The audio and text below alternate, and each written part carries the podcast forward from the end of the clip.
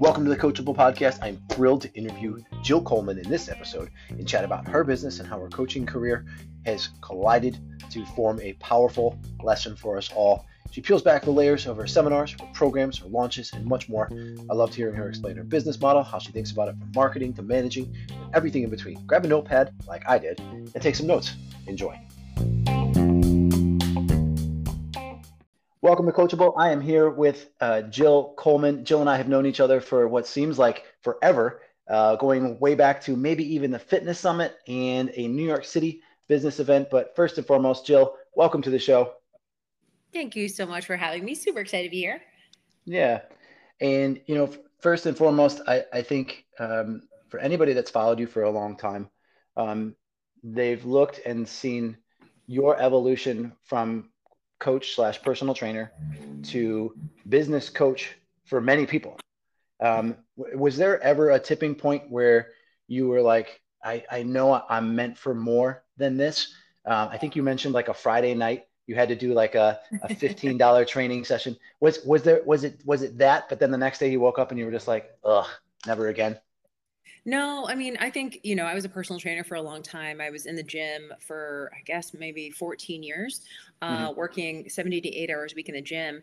And Ugh. no, I don't think it, and also, I want to also say the internet isn't like I'm meant for more necessarily, right? I know we, you and mm-hmm. I both know a ton of trainers, obviously, you, gym owner, like that are just making massive waves in the world. And so, you know, I think for me, it was more about having this moment, and the one you're t- talking about, I'll actually share with the audience it was actually i think it was 2009 so i actually didn't start making changes in the business until like 2010 2011 but I was a personal trainer working full time. And you know this, there's a lot of scarcity in the gym business, right? In the fitness mm-hmm. industry in general, there's a lot of sort of gym owners that are worried that trainers are going to leave and take the clients. There's trainers are worried that clients are quitting on them all the time. So, you know, as someone who is steeped in that mentality, the only way to make more money in our industry was to just work more.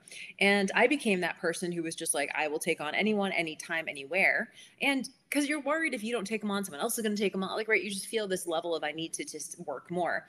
And I had this moment. It was a Friday night. I was driving across town like 20 minutes uh, to train one client at eight o'clock at night for fifteen dollars. Mm-hmm. And I had this moment of like, what am I actually doing right now? Like, how did I get here? And I think for a lot of us in the gym space, we get into it because we absolutely love what we do and we love helping people and we have a passion for fitness and body transformation or whatever.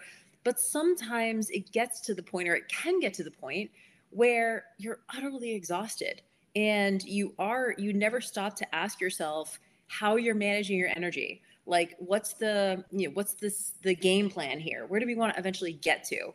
And i loved fitness my entire life so it was never an idea that i wasn't going to be in fitness.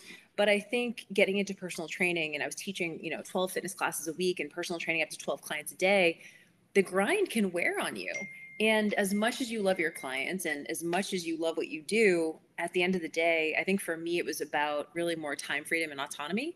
And mm-hmm. that was a moment that I had just read The Four Hour Work Week by Tim Ferriss, of course, like most people do. And right. I remember reading it and going like, well, this is nice for Tim, but like he doesn't understand the fitness industry. He doesn't understand that like we could never do this. And I had to look at my limiting beliefs about what was possible and how I could, at this point, it was just about rearranging my schedule to have more time. And I was like, maybe I could ask my clients to come at different times. So they're more, you know, batched back to back versus having these little random, like 30 minute or hour long, you know, breaks between clients. And that was the first thing I did. I asked them if they could come 15 minutes earlier, come 30 minutes later. And I started batching my clients. Instead of doing 60 minute sessions, we went to 30 minute sessions where I had them warm up on their own, cool down on their own. And what I noticed was I had a lot less cancellations because people weren't dreading like this hour long training session. They were like, sure, I can definitely do 30 minutes. And I didn't just cut my prices in half. I wasn't like, normally it's an hour uh, for 100 bucks. Now it's just 50 bucks. I said it usually is an hour for 100 bucks. Now it's 70 bucks. So they were getting a price break, but I was actually making more per hour. And I made these changes over like the course of about two years. Uh, it took me a long time because, you know, it's hard to ask your clients to pay more. It's hard to ask your clients, you think that if you change anything, that they're out.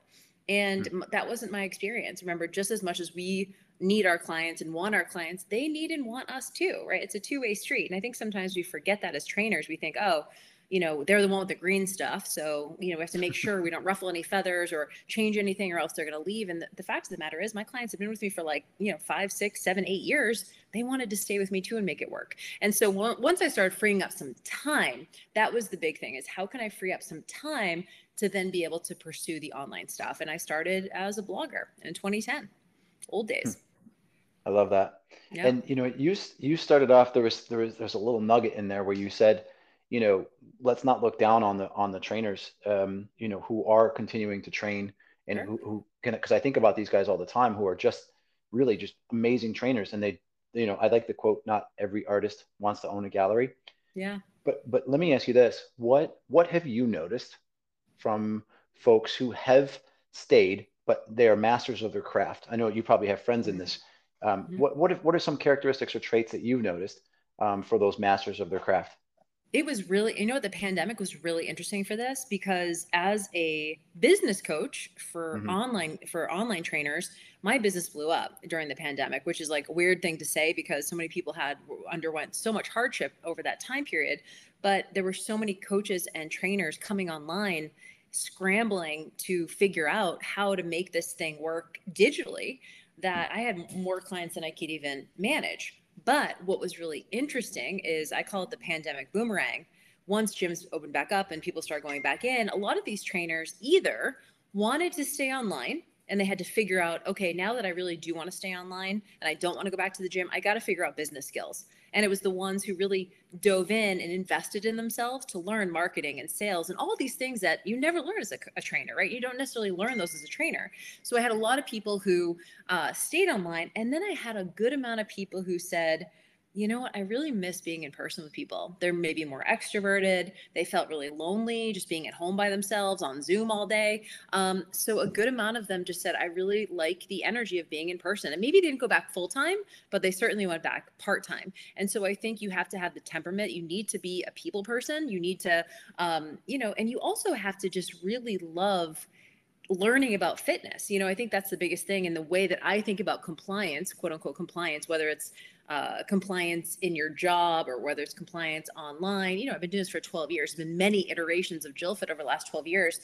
And I think in order to stay excited about what you're doing, you have to continue to learn new skills. And so if you're an in-person trainer, you might just geek out on like the biochemistry and hormones and you want to geek out on physiology and anatomy and like all these kind of things. You have to have that temperament. Online it's different. You have to geek out on marketing and sales and messaging and copywriting and all these other skills.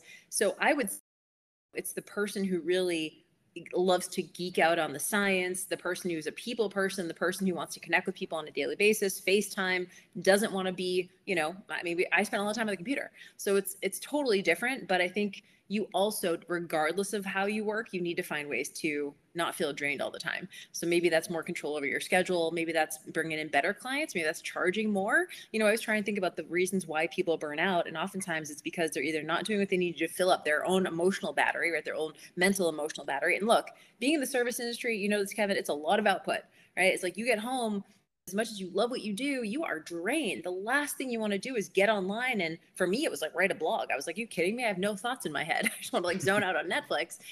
But you have to be someone who, you know, figures out a way to manage your energy. You're up, oftentimes you're doing split shifts, you're up at the gym at 5 a.m., you're home at 8 o'clock at night. So you have to figure out what how do i work best? And how am i filling up my cup? And do my clients fill up my cup or are they draining? And if there are draining clients maybe we need to phase them out or graduate them or do something to where we're bringing in clients that are maybe better fits for us which is hard when you're in person right? Because you're sort of the mercy mm-hmm. of like mm-hmm. who walks through the door. But online you get to pick your audience. So if you have a client online that is not a good fit or not aligned there's a better coach out there for them. And that goes a long way. The client coach matching system the energy of that goes a long way to sort of maintaining your level of compliance and excitement about where you're where you're training or what you're doing. I love that. And you know, you, you you said this boomerang, and I and I I have this. You know, I've been in in New York, and I obviously moved, but I, I've said this, uh, you know, frequently over the past you know 12 to 18 months that yeah, the pendulum slash boomerang happened, but at the same token, would you would you agree that the the trainer who has learned how to uh, add the online platform to their business um, is now a more powerful weapon if they also have access to the in-person training whether it's you know in the, a new suburb that they move to or whatever. But would you would you argue that that's a that's a huge weapon for the you know the trainer that may only have like you said they might be an extrovert but only for 20 hours? Or they right?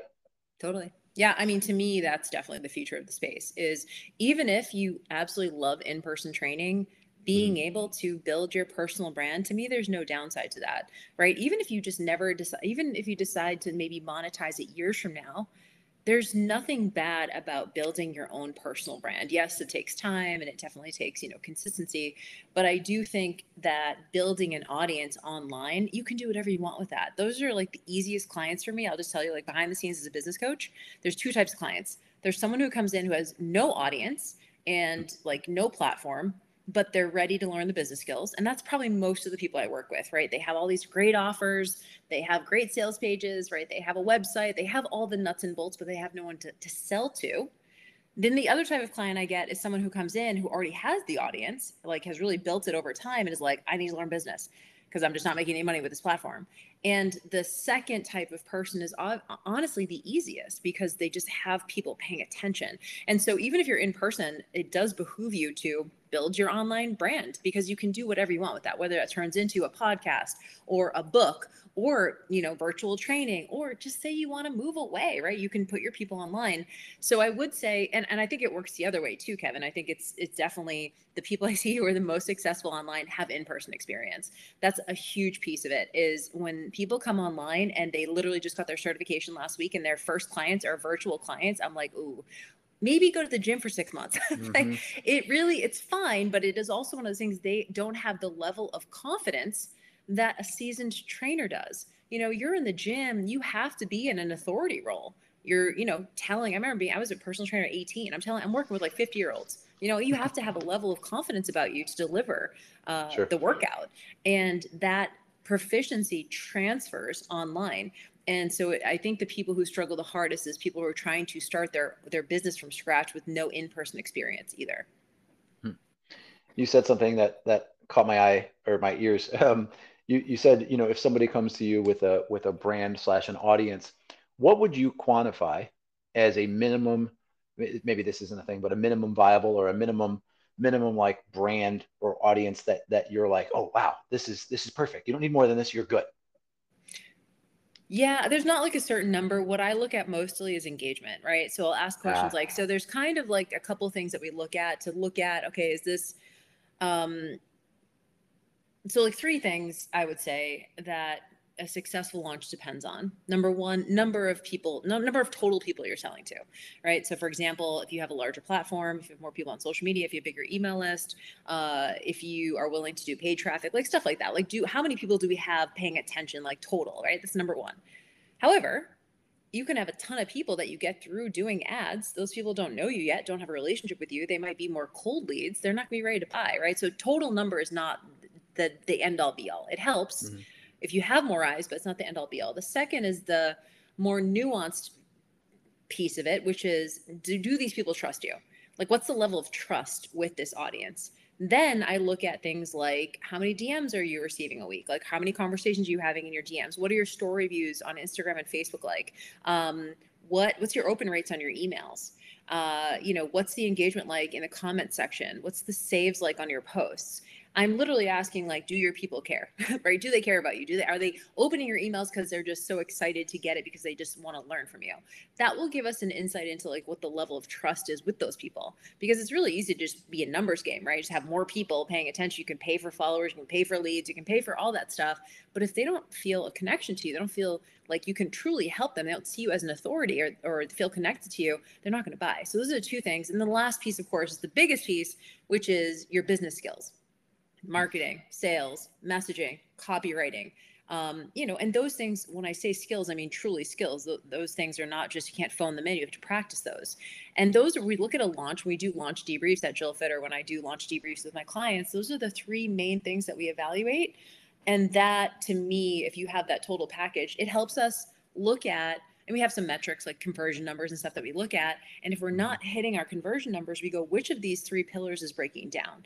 So that's the thing is you you and I both know people who have massive followings, but maybe they just grew overnight because of a meme account, right? Like a, mm-hmm. like a meme account would be an example of an account that has uh, a lot of people, but there's very low trust there, which means they're probably not going to be able to sell much. You know, a meme account might sell like T-shirts, but that's not a viable business, right? So like you think to mm-hmm. yourself, yes, I would much rather, much rather work with someone who had a quote unquote smaller audience, maybe a couple thousand people, but had high trust with those people. And I do have clients like that, and they absolutely crush, and there are multiple six-figure business owners.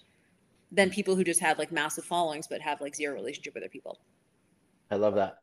And you know, I think about um, the answer to that question as it relates to what, where, where do you find, and, and this is, this probably comes back to your, your current mastermind, but where, where do you find your current learnings and your current niches? Uh, like where, where do you spend the most of your time, like you personally, based mm-hmm. off of your audience? Is it, is it seasonal? Is it, um, do, do you rotate like you know this this quarter you're going to spend it on copywriting and troubleshooting like you you know mm-hmm. audience building like how mm-hmm. where I, I, wonder where do you spend your time on subjects mm-hmm. um so at this point uh you know this is you grow a level of uh like proficiency over certain things right? So like i don't i'm one of the things that i'm constantly looking at is when you get and people always have this idea that internet business is unpredictable right? It's like oh you never know where your revenue is going to come from.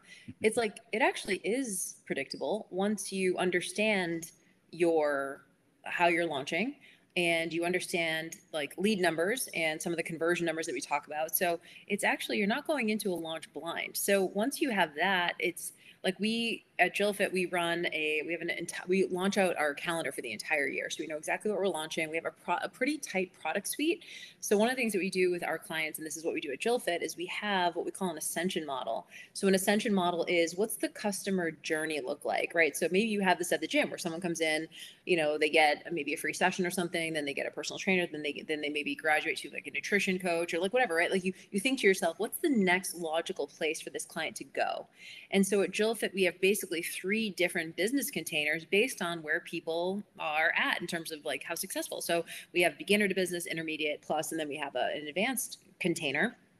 And so when we have all that in place, we figure out what makes sense for the business, what do we launch where. And also, because it's an ascension model, if you can picture in your head a pyramid, that's what it looks like, where the bottom of the pyramid is where we want the largest amount of clients because then they go up the pyramid as they become more proficient and as they become better business owners, whatever. So our beginner business program is at the bottom of that pyramid. And then a certain percentage of people will graduate to the next level. And then a certain percentage of people will graduate to the top level. And so our only goal all the time at JillFit is to get as many people in the bottom of the pyramid as possible. We want as many people as possible to consume that beginner product, that beginner course. It's a six month course. So we spend the majority of our time uh, getting leads for that, nurturing leads for that, figuring out our messaging for that those sales. We launch twice a year, uh, and then delivering an amazing product there because we know that if people have success there, it's going to be an easy upsell into the next container. Does that make sense? So when you think about like high level, this is a thirty-five thousand foot view. When mm-hmm. I think about, it's not really individual skills so much as it is it's perfecting this launch for this one product. And it's a lot of uh, it's a lot of pressure right? It's like oh we launched the thing twice a year it needs to work. But we've launched it now like six or seven times and every single time we learn something different about how to perfect it. So for example this last launch we had in i guess it was september it was uh, it was a great launch but we had some things like our numbers weren't what they had been previously uh, in terms of our conversion numbers. We actually ended up revenue generation was actually higher, but we had a lot more people in the funnel and it just didn't convert at what we had thought it was going to. So then I have to look at it and go, is this a messaging issue? Is this a trust issue?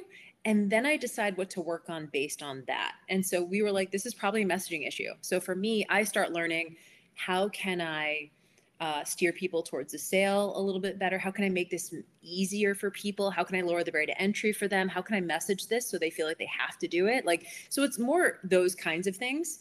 Um, and I'm sure you do this kind of stuff for the gym all the time. Is like, how do we message this so people feel like this is the next logical step for them? And so we spend a lot of time. If you think about it that way, if you have an ascension model or you kind of like know what your product suite is, then you just think, where's this? Where's stop one? And you mm-hmm. start there because the bigger the to the bigger the pool of people in spot one, the bigger the potential of pools for people in spots two and three. Does that make sense? Absolutely. Yeah. And, you know, for the gym, I kind of think of it uh, maybe uh, laterally uh, of the bell curve, sure. right? Like we try to finish, we, we try to fit the uh, as many people as possible into the middle of that bell curve, that two to three time a week yeah. sweet spot for a semi-private. That's our, you know, that's the bottom of, of, of your triangle. So no, I yep. really like that. I also like how you, you're technically, you're just reverse engineering where you're going to spend your time. If I, if I gather one thing from that, it's that you, you look at your business in this flywheel and then you say, okay, I noticed that the conversions weren't as good. Okay, we're going to spend more time there. Or I like you're you're really just a, a, student of this game, and if I have this correctly, your your focus is on continually kind of figuring out how to build this rocket ship as good as you can, this JillFit rocket ship, uh, and and that's just a, a, a constant you know game for you, and that's really what makes you uh, stand out in the industry as a well, mentor it's just to tweaking, many. And, right? Like if you think about yeah. it, it's just tweaking. What I notice yep. is that people have are so impatient that like they'll just create something new. And I'm like, but that had a ton of potential. Stay with that one thing. I think sometimes we we get excited about creating something new or oh that didn't work, we scrap it all. And at JillFit, you have to be very patient. It's kind of like a hurry up and wait scenario where you're like, cool, we have this thing. But a lot of times this is what I see, especially with like newer online fitness pros, is that they're so scared to take action when in actuality action is the only way to illuminate what you need to work on right? Like at the end of the day you think about it you have to sort of just act. You have to action right. something. So that's why i always tell my student my new students i'm like hey you have got to launch. Just do a launch. You will learn i don't care if no one joins the thing you will learn so much. Action is the great elucidator. You literally don't know where your weak points are it, either yourself or the business or the launch or whatever the product until you do the thing. And that's really hard especially for you know like perfection i work with a lot of like perfectionist type a people. They just want to make sure that it's going to be successful. I think if you take off this idea that um, and you more treat it like i was talking about building a business and you know this too. It's a skill and just because you're a good trainer doesn't mean you're going to be a good business owner. They're two different skill sets, but you have to treat it like any other skill you're learning. You're learning a new language or you are uh, learning a musical instrument. You know, I mean, I know you got a dog recently. I, I, had never had a dog before, and I got my puppy seven years ago. And I was like, I have no idea how to, to train a dog. So you just have to be gentle with yourself as you're learning that stuff. So why would it be any different with building a business? The idea that like you're just going to know what to do and be good at it like just not true. And so you have to give yourself enough buffer time and and be gentle with yourself as you're learning and not expect everything to be perfect. In fact the people who come in and expect it's going to be a plus b equals c they're in for a major wake up call and oftentimes they end up tapping out right? Because they're just their expectations are so high and then they get disappointed and frustrated and they don't have that tenacity to keep going. And so you know yes you reverse engineer it but you have to find out where your weak points are. In order to do that you need to publish. You right. know you need to get the lesson somehow. No, i like that. And uh, you know uh, similarly you mentioned the the skill of business building in addition to for your focus for 2023 is building your team. Yeah. Uh, how how involved are you on that? Have you hired a manager? Are you are you like no i'm gonna i got this or like what what's can you tell me what you're learning there? Yeah that's that's been major. So uh, earlier in the conversation i sort of said in order to you know continue being that in-person trainer and like loving that job you need to have something you're learning. And so for me as a business owner it's the same exact thing except it's business skills. And what happened as a result of 2020 was really interesting. By the end of 2020 i was because i had so many people like just needing uh, mentorship and mm. wanting to learn internet business because of lockdown um, i just kept taking on one-on-one clients. I was like well i don't know where to put you so i guess i'll just take you on I was on Zoom like eight hours a day, most days of the week. And I was like, Jill, this is the gym like all over again. like literally, you mm-hmm. just recreated your your job in the gym, but now it's at a desk. And so that was my major wake up call to be like, I can't be a solopreneur. Like I can't be a glorified solopreneur. And as a lot of solopreneurs, I stayed very lean at JillFit because I just didn't want to manage people. I didn't want to have a whole bunch of meetings on my calendar. I didn't want to be responsible for people's welfare. Now I got to do benefits and salary and all this kind of stuff. And I was scared, you know, and I was like, I want to be able to go to Australia for three weeks and like not ha- have anyone bother me. Hmm. And, but I also was like, I am in an autonomy trap right now. The reason why I got, I grew my own business for autonomy, and I literally am in a prison of my own making at this point. And so I joined a mastermind with James Wedmore, who has been doing this even longer than us. Um, and his whole thing, and the reason why I joined this particular mastermind was because it really is centered around uh, hiring, building, and and leading. I won't even say managing, leading your team. And I was like, this is the skill set that I need. And I saw the way he was doing it. And the dude works like one hour a day. And I was like, okay, how teach me your ways? Because I was picturing I'm gonna now I'm gonna train these people up. Now I'm gonna be having to give them to-do lists, stay on them, micromanage them, right? That's the, the story you tell. And you also tell the story of no one can do it as good as me, or they don't care about the business as much as I do. Um, and I think for a lot of people, that is their reality. They bring on a VA and all of a sudden they're giving the VA like to do list constantly, right? So now they just double their own work. Um, but I knew that I wanted to do it differently. And I wanted to bring in team that felt enrolled in the vision and felt a sense of ownership over their part of the business. So we already had a part time VA who had been with me since 2014. She's amazing. She's since gone full time with me. And then we brought in what's called an integrator. Now, I guess this would be if you went on to upwork.com or indeed.com, this would probably be like, you know, your head of operations or a project manager. But we use a, um, a system in our business. Have you ever heard of the book Rocket Fuel? by Gino uh, Wickman. Gino Wickman, yeah. Yeah.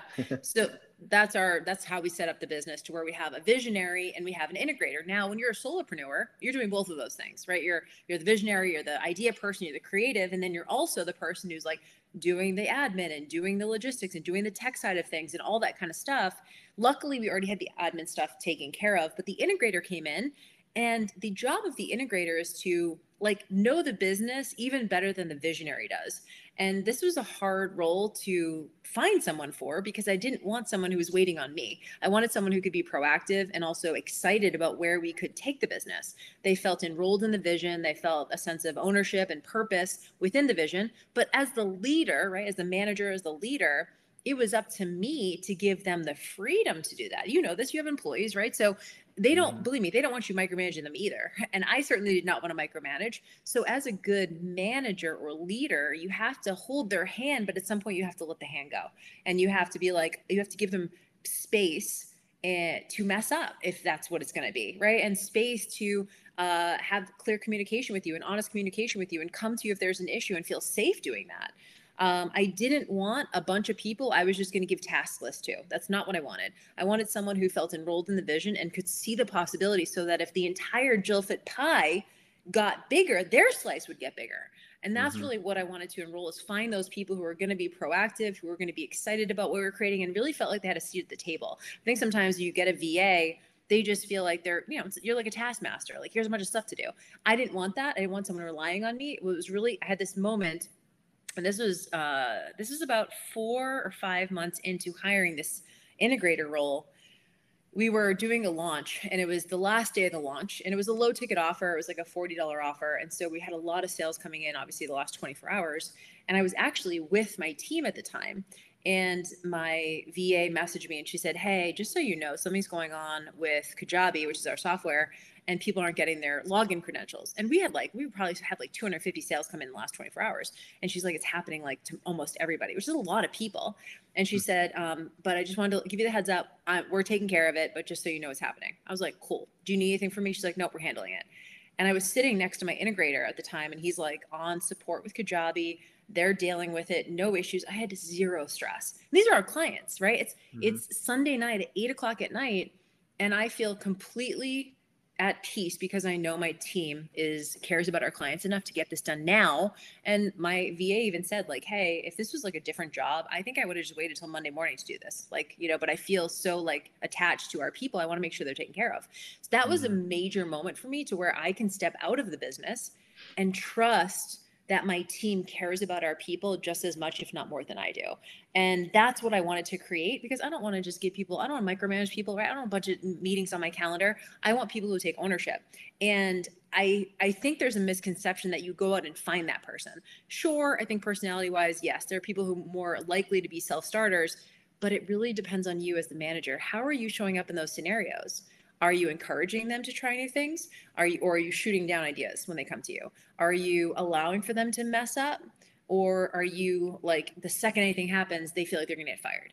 And so I was very aware of like what kind of manager do I want to be and leader do I want to be? And I know that they're looking to me as an example, which includes even some of the emotional stuff in the business, right? If something's going sideways, if I get emotionally hijacked, and all of a sudden I'm scared and I'm nervous and like they're going to take their cue from me. So it's really made me learn and i'm still not there. I'm like 80% of the way there but it's really started to make me ask these questions of like okay this is a new skill for me and then check myself and really figure out how i'm showing up because i know that how i show up is going to help them show up better too. Does that make sense? So this is like it's a longer conversation but that to me has been so fun these last two years. And if you're listening to this and you're thinking about taking someone on or bringing on a manager or bringing on a, a VA or something, realize that you can create that however you want to. It doesn't have to be this really scary thing where like someone's going to mess up. And also remember like the business isn't that fragile. We've sent out the wrong links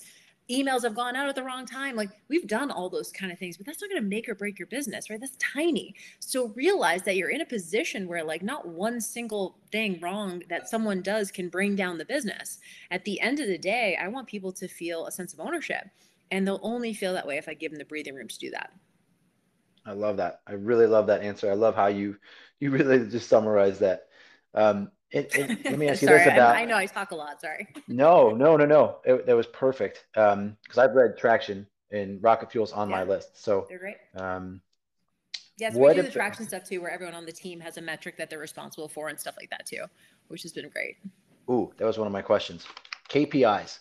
Yeah. Have have do you use those with your team? Do you have they changed over the years? Is it is it the triangle? Do you have a triangle up on your wall that just said like like how how do KPIs fit into your uh, leadership and, and for your team?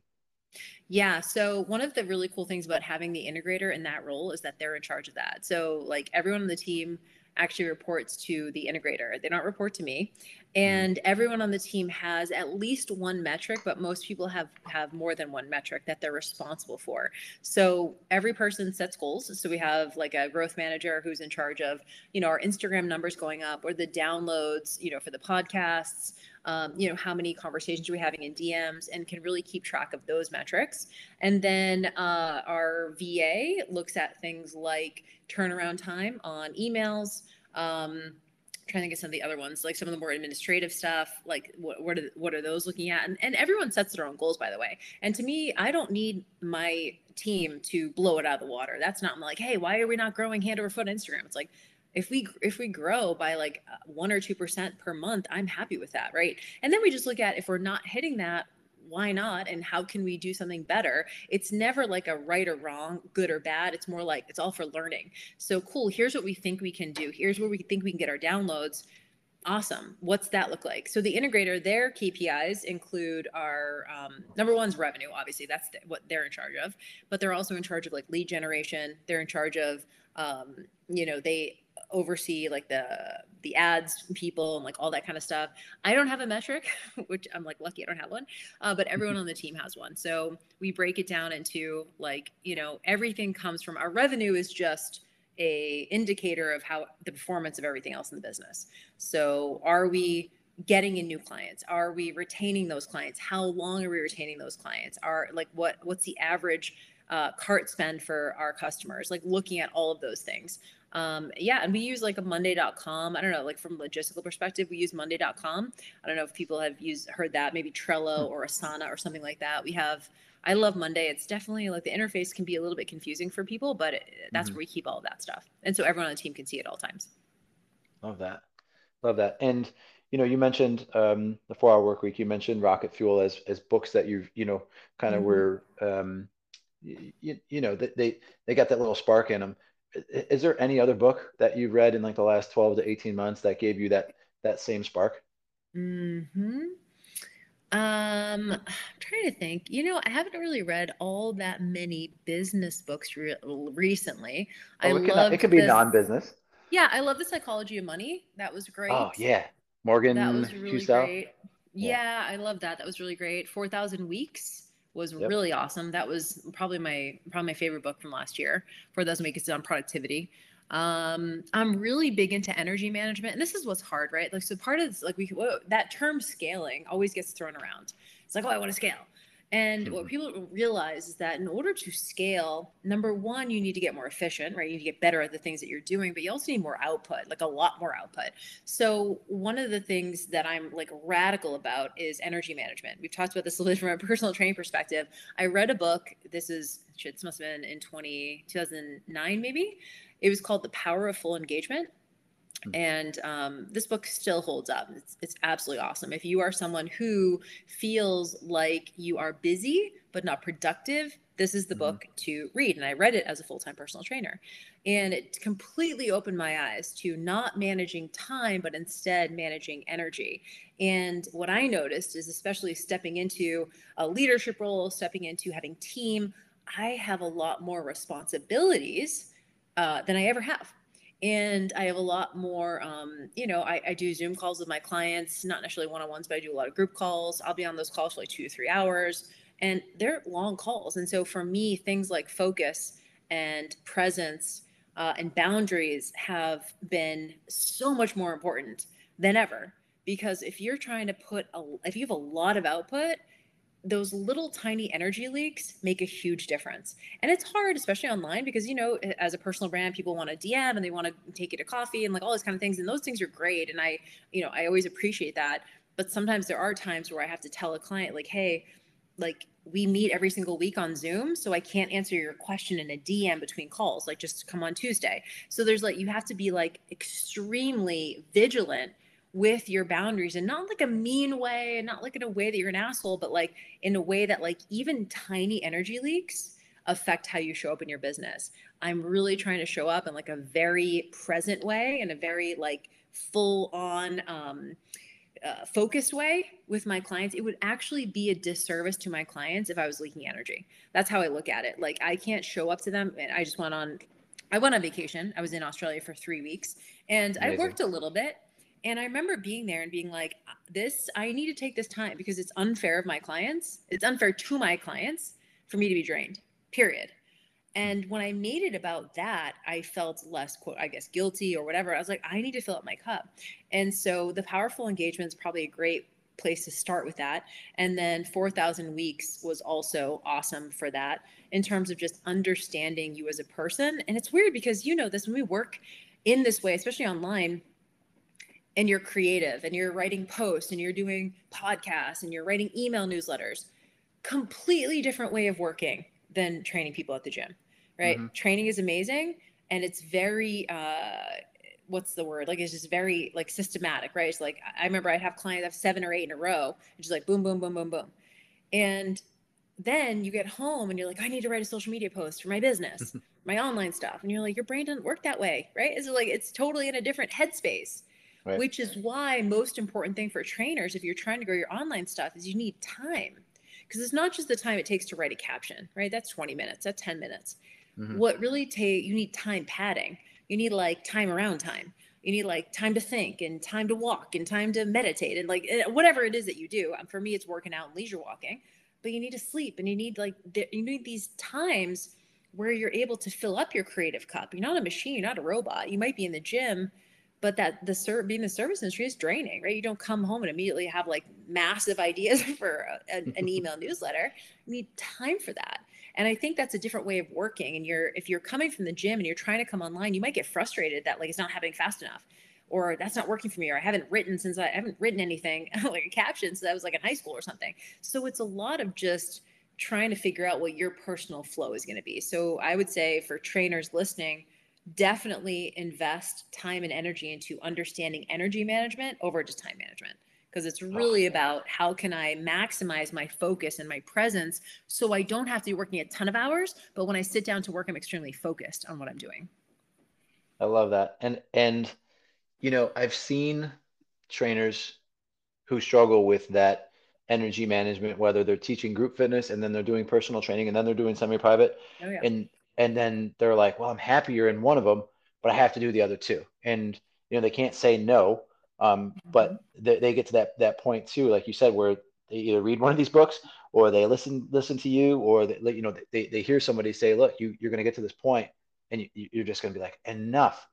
Um, but I really, I really like that. Speaking well, and then it comes of, out in things like resentment and impatience right. and like all these kind of things, which are unfair to your clients, right? Your mm-hmm. clients are showing up, they're paying you to service them. And when you show up and you have a impatient energy, you're irritated, uh, you know, you're hangry, right? Like all these things, it's not fair to them. That's right. your problem. It's not them, right? They're just showing right. up for a workout. They're just showing up on a Zoom call. It's your job as a service provider, as a coach, to understand what you need to show up as your at your best. It's selfish and, if you don't manage it. it. Oh, that's that's a good one right there. It's selfish if you don't manage your energy. No, it's true because you have to give it, right? You're you're 100% right. Speaking of, of energy, how do you use I know you said you you have like some non-negotiables. You have your workouts and then you have your walk. Mm-hmm. How do you use your your workouts? Are you someone that's going to put um, you know music on and just go to work and do the workout or are you also like taking notes on your workout do you do you listen to podcasts while you go on your walk like how do you what's your creative space and, and where do you where do you uh, where's that energy management speaking of yeah so i have something i call anchor actions hmm. and anchor actions is it's from the book um, it's it's my my framework but it's inspired by the powerful engagement and it's this idea that some activities uh, give us energy back and other activities drain us. And so while, and maybe you've had the experience where maybe you're training a client, you can be simultaneously like like pumped up and filled up because you're like wow that person's getting results and at the same time drained. So it's really important that you know which activities are draining and which ones fill you up. And it's this idea of choosing and everyone's going to be different with this at least three probably three max three things that you're committed to doing during your day or during your week that are going to help you refill your energetic cup. And so some people, you know, need to take a nap. Some people are nappers, right? Some people need to read a book. Some people need to journal in the morning. Some people need to get in bed by 10 o'clock. Some people, uh, like for me, it's always weight training. It's at least a 30 minute leisure walk and it's at least eight hours of sleep. And so I know that that's hard for you, but I've literally been mid launch and I'd be like, there's a shitload of stuff I still have to do, but I have to go to bed because I have to get eight hours. So it's the thing that you're not willing to compromise on. There's a ton of other potential behaviors, right? Some people will take a, a bath or do foam rolling or take a yoga class, like obviously all these things, but it's also identifying what trains you. I think a lot of times we think some of these more relaxing activities, they've actually shown in research that that watching TV is like it is relaxing, but only for the first like 30 to 60 minutes if you watch more than 30 to 60 minutes, you actually start being energetically drained. I don't know if you ever had that experience like on a Saturday where you're just like laying on the couch for eight hours and then you're like, why am I exhausted? I haven't even done yeah. anything today. Right. So you have to identify what are some of the things that drain you and what are the, some of the things that charge you up for some people it's like i want to go and go on a walk with a friend and you know drink coffee so for me when it comes to those things i don't like being in the gym for a long time so my workouts are short they're intense and i don't really spend a whole lot of time socializing. Uh, so yeah for me it's just more like music weight training then my walks depends on if my how bra- full my brain is. I love podcasts but if i've been like on zoom all day with business clients the last thing i want to do is listen to a business podcast. So i'll put on music or i'll just be quiet. I'll just be oh, silence. It's fine. And then i i do average about nine to ten hours of sleep a night but eight is my sort of my cutoff no, I love that. And that's the it. Anchor- like everything else, do your best, right? Everything else, whatever. But yeah. those three things are non-negotiable for me. it's it's funny that the anchor actions. I think people, especially TV, for instance, yeah. um, you know, people people don't realize.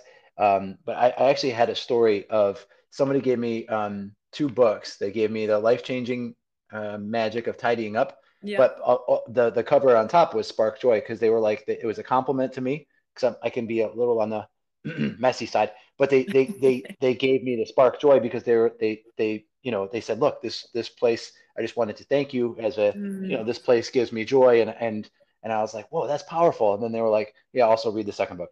I was like, oh, okay, got it. Point, I'm messy too. Yes. Yeah. Something's gotta. I mean, something. You know, you pick and choose your battles, Kevin. That's true. That's true. Um, in in one of your uh, podcasts at FitBizU, by the way, for anyone not listening, you need to listen. Those those are amazing. Each one is topical and highly recommended. Um, but uh, in one of your episodes, you mentioned events as being like a, a another non-negotiable for you and totally. part of your learning process. What what makes events so so special for you? And then also because you also host them, how do you? Actually, I'll start there before I get to the second question. Yeah. So, you know what's really interesting, and you know this, you've been to a lot of events. I'm sure you've been to events that, you know, you host events and you're hosting the the fittest conference in St. Louis and all these kind of stuff. But, you know, it's one of those things where a lot of people don't go to events because I consider going to a live event like a one percenter action, meaning that so many people don't go that when someone goes, it really means a lot to me, right? I host live events. I, you know, whatever. I host about uh, six to eight events a year between like different different programs and some of them are for the public too but um but it's so fun for me to see someone who has never been to a live event come to one for the first time. It like just completely changes them. They're like this is amazing. I'll never not come to a live event now. So it's one of those things that's really hard sometimes to sell because people if they've never had the experience of being at a live event they sort of don't know what the magic is. And so they just keep not coming. And i get it especially i work with a lot of moms. You have, you have to worry about childcare a lot of trainers right? They don't get the money mm-hmm. if they don't if they miss those clients. Like there's a lot of things that i understand. There's a million reasons why people can't come can't figure it out. It's you know it's obviously flight it's accommodations not to mention the ticket. But that's why i always really appreciate when someone does because i know how much work it is to get there but seeing people have the experience of it, they're like, wow, that was amazing. That was so much better than I ever imagined it could be. And at that point, they're hooked. So it's one of those things where like it's easy to sell, but only after the fact, if that makes sense. So, mm-hmm. you know, I really appreciate when people do it. I feel like hosting them and also attending them are one percenter actions. For me, they have a massive, massive place in my heart because most of the business collaborations or partnerships that I've done over the last 12 years, I've met the person I collaborated with at a live event. Danny J is my podcast co host, and we met at a live event in 2013 that we hosted together. In 2012, I went to a week long yoga retreat with Jen Sinkler and Neghar Fonooni. We went on to create the Radiance Retreat, which brought in over $250,000 over the next five years. Um, my business partner now, Shantae Cofield, aka the Movement Maestro, her and I met at a live event in actually, we're here like locally, but we met at um, a, live event that I was hosting that she came to. And so it's just one of those things that there's n- no easier way to connect with your internet friends than actually going in person. And it says so much about someone's willingness to connect, to network, to collaborate, and to really be in each other's corners. I think that's one of the things with online business. It can feel really lonely. It can feel really like, does anyone else get this? Especially if you live in a smaller town and you're like, no one else does this here you have to go to live events because you'll be in a room with people who all do what you do, who all have the same struggles, all the same frustrations, all experience the same successes. And the connection there and the collaborations and the affiliate partnerships and all these things that come out of these things, you can never explain to someone beforehand. Only after the fact, they're like, that was amazing. I'll never not do that. And so for me, it's been massive. To me, that's my favorite part of the mastermind I'm a member of is the live events. like to me, that's the best part of it. Uh, my mastermind, we have three live events. We have a legacy course that has two live events. We run a, a once a year program or once a year uh, event called Boss Up for the public. Um, and it's been everything. It's amazing. I wish that, I could like shake people. Do you ever that feeling where like just could shake someone, like, just go, like just no, I'm I'm with you, and and I'm I'm literally smiling because of how happy that that that response made me like because that was that was my there's there was two events. I went to the long beach fitness summit uh, oh, yeah. for perform better back in like 2008 and i was like i flew across the country. I was like i got to do this. There's going to be people here doing so much. Now keep in mind i have a four year degree and i've been you know doing a lot of this stuff at you know in new york city so you have to be current.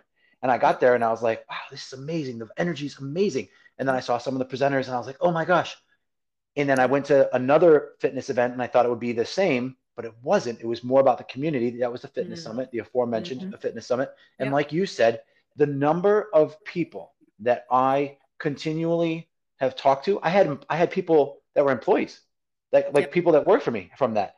Um, I mean, I, I, just just the um, yeah, yeah. That it that, is. that that made me is. smile.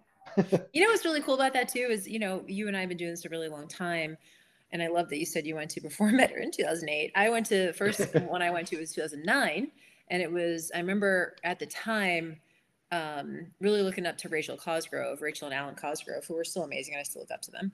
Uh, but I remember approaching Rachel, and I was shaking. I was like shaking, and I was like, she was speaking, and I was like, I'm just want to let you know I really love your work and whatever. Like fast forward, I joined their mastermind in 2012 and you know now rachel and i are like friends and we like go snowboarding together and stuff. It's just like such an amazing experience to connect with people that end up becoming your peers and your colleagues and your collaborators and your affiliate partners and JVs and and even if it doesn't turn into a business partnership it's like I don't know I have a lot of these people I meet like they come and they speak at my events right they come and they speak as presenters to my mastermind and there's tons of opportunities that way and it's one of those things that it's it's so hard for people to say yes to something like this because there is major activation energy but on the other side of it, you know, it's it's life changing.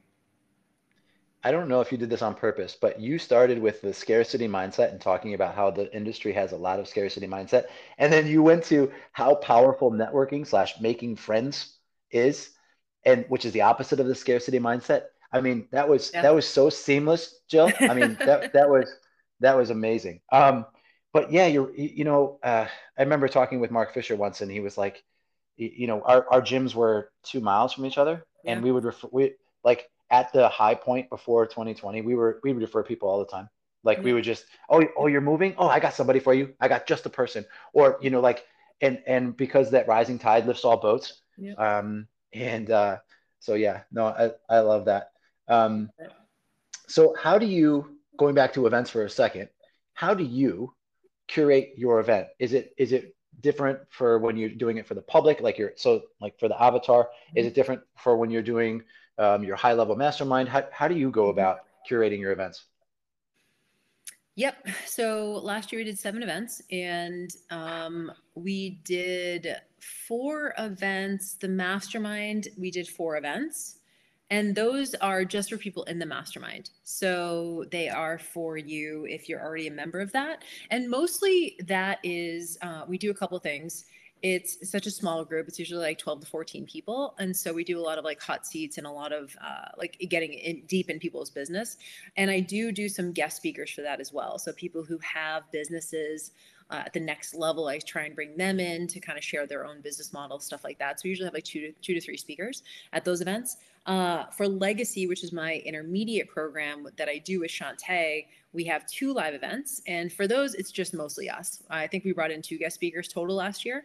Um, and those are two days long. And it's mostly, again, a lot about masterminding, uh, brain shares. We do some teaching in those. I don't really teach a ton in the mastermind because there's they they get access to all my educational portals. So it's like you know if they need to learn something it's in there so we don't spend a ton of time teaching it's more about uh, strategy for the business like for example we have a, we have a live event in a couple weeks for the mastermind and i'm bringing in my, my own team is going to be there to talk to these people about how to bring on team and how to like how it works and all that kind of stuff um, and then the last event was a public event it was called boss up and we had about 80 something people there this year and it was for Shantae and I um, just to get people in the room. And we actually launched our legacy program for the following year at that event. So, hmm. just for people listening, just a little behind the scenes, oftentimes for uh, programs that are going to the public, where you're just like having an event for an event's sake, oftentimes not super profitable. I can tell you, like my very first live event that I did, I lost like, you know, thousands of dollars over time they can be more profitable but typically there's going to be you know there's going to be probably a pitch at some point at least there is for us. And the whole idea behind that's not like hey you're gonna it's like a, not a bait and switch. It's like you're here spending two full days with us connecting with all these people who are already in our ecosystem and we want to give you an invitation to take the next step with us. So to me i see that as a service. So the so the live event that has to do a part of my container, right? The mastermind or legacy, those are great, but those are mostly around like masterminding, brain share, stuff like that, hot seats. But the ones that are to the public, we use as a like a launch mechanism. It's like it's it's a paid, essentially, it's a paid lead magnet, if that makes sense. Yeah, no, I love that. You know, what strikes me is that every every one of your answers to these questions does does kind of expose not expose but tells your business right? How the how the flywheel goes and how the product feeds the you know this this mentorship. I love that. How how is that framework literally on a piece of paper? Like you know like the in um in you know for steve jobs or something like is mm-hmm. is there is there this brilliance on paper somewhere or is this in the it, here's the upsell. Is this in the in the in the mentorship in the, the mastermind? So everyone gets different uh content, right? So that's the biggest deal with, especially with the ascension model, right? It's beginner, intermediate, advanced. So the mm-hmm. thing that you need to figure out as a business owner is who gets what. So the, for the mastermind, for example, it's the smallest container. It's like usually I said 12 to 14 people, and it's called strategy and scale. And those are the two main things we focus on. We focus on ascension model and getting more butts in the seats for people's launches. So it's not like, hey, like I don't need to be telling mastermind members to post every day on social, right? They're already doing that. like we don't spend a mm-hmm. lot of time on like their big mindset issues or whatever. Like they know they're good, they have success, they're already a six-figure business owner. Um, this is the one that Allie was in last year with me, um, Allie Gilbert, and I know she's going to be at the event as well. Um, mm-hmm. And so these people are already competent. They already have a level of success. All they need to know is, okay, how do I take the launch that's already doing well and get more people in that launch, right? How do we just maximize that? How do we leverage that more?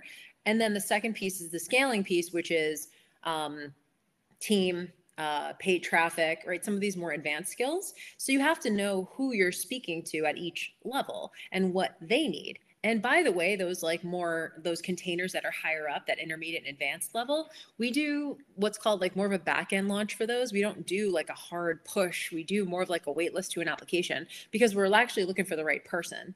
I don't want everybody. I want the right person for this container, right? So when it comes to the beginner, bottom of the pyramid, bottom of the ascension model, we take everybody, right? I take take anybody who's ready to go, who considers themselves a beginner and wants to learn, because we cast the net really wide with that and then as people move up the ascension model, we're really looking at curating the right group of people for this thing. We have people apply to legacy, which is the intermediate level, and they're just not ready. And we just say, hey, we'd love to see you in FBA, or we'd like to see you, you know, take another year to build your list. Like we give people homework, right? Well, like you're not a fit, mm-hmm. but here's what I'd like you to do in the meantime.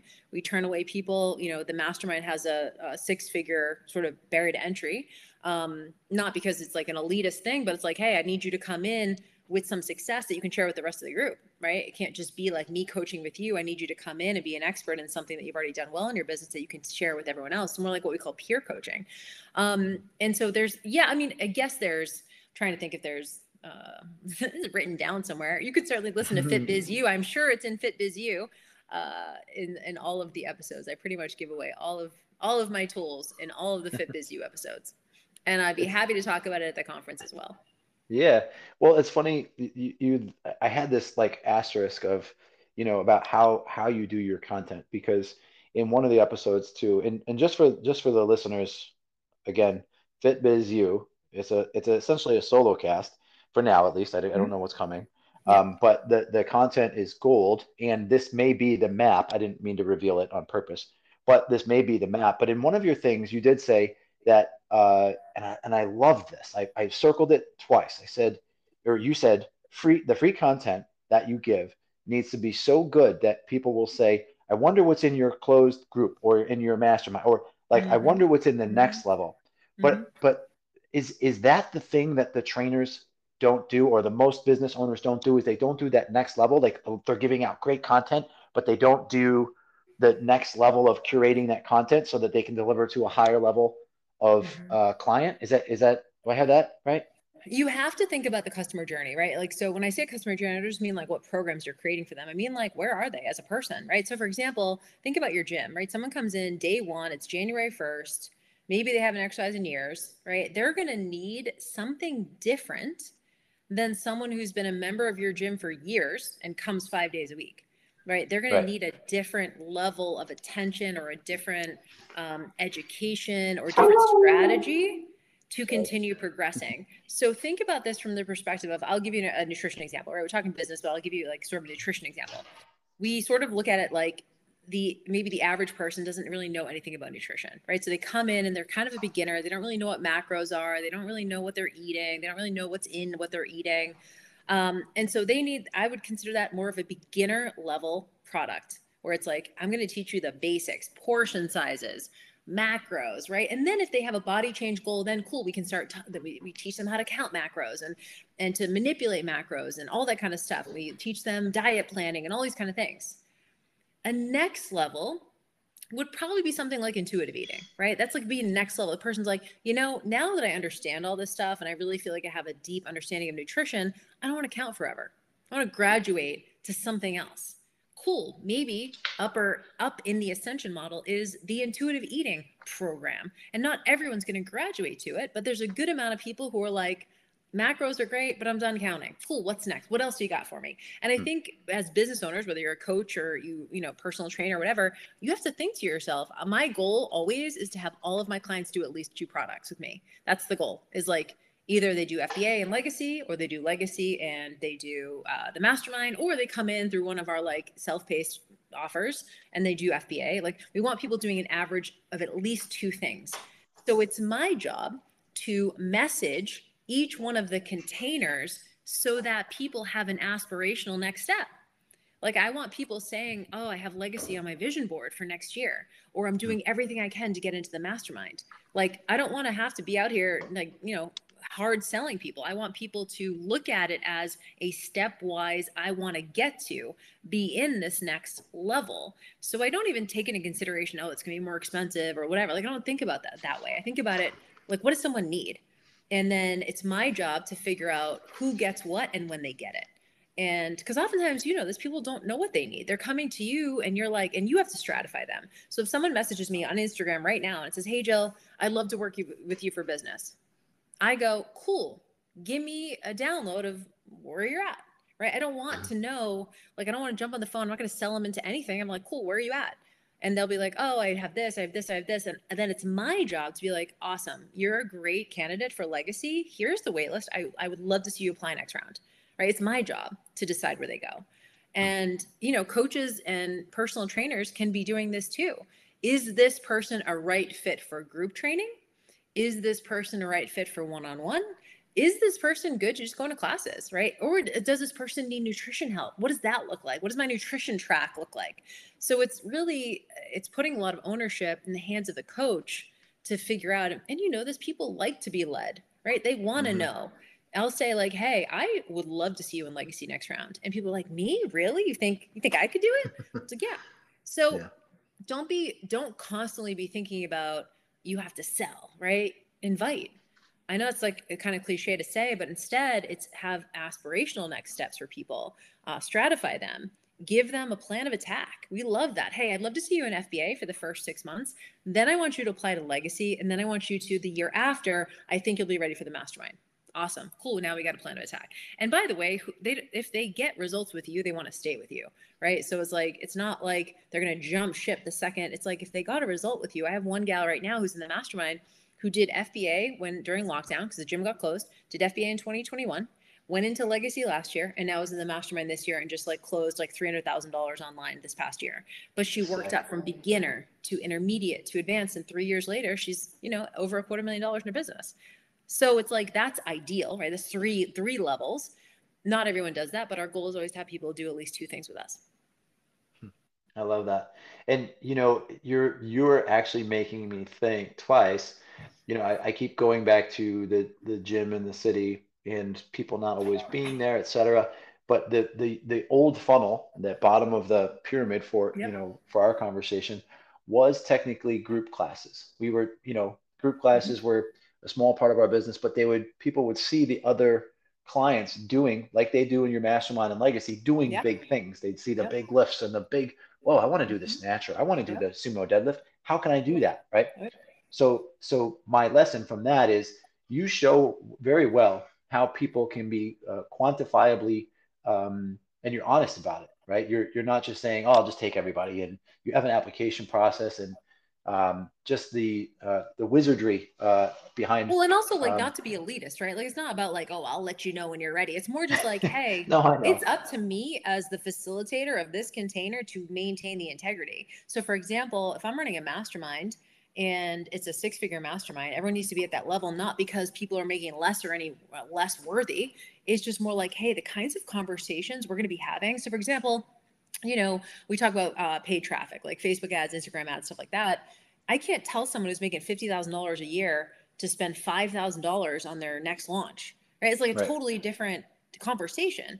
So it's not necessarily about a better or worse thing. It's just more about like, what position are you in that, like, if I tell you, hey, you need to hire a VA, you don't start like having a nervous breakdown, right? It's like you're hmm. ready for that. You're in a position where that makes sense for your business. So it's my job to maintain the integrity of that container. If we have all these people who are operating at this very high business level, and then I have one person down here who's constantly asking questions and like in day one stuff, that's unfair to everyone in the group. So it's not like a better or worse thing. It's just about a perfect fit. And to me, I love that idea. Like I'm in a mastermind with James, and it's a you have to be making at least a half a million dollars to be even even like uh, you know qualified to to apply to the mastermind and that's not again it's not a better or worse thing it's just like yeah different level of conversations right mm-hmm. different caliber of you know to be able to hang in those rooms and that can be a little intimidating right but like I don't know. I like being in rooms with multiple seven figure business owners and learning what they're doing and, and taking a page from their playbook. So I think it's important to find the right place and not feel, especially online, there's no scarcity. You're kidding me? There's so many potential clients on the internet. Mm-hmm. It's like you don't need to beg someone for business. You don't need to, you know, go out there and compromise on your values at all.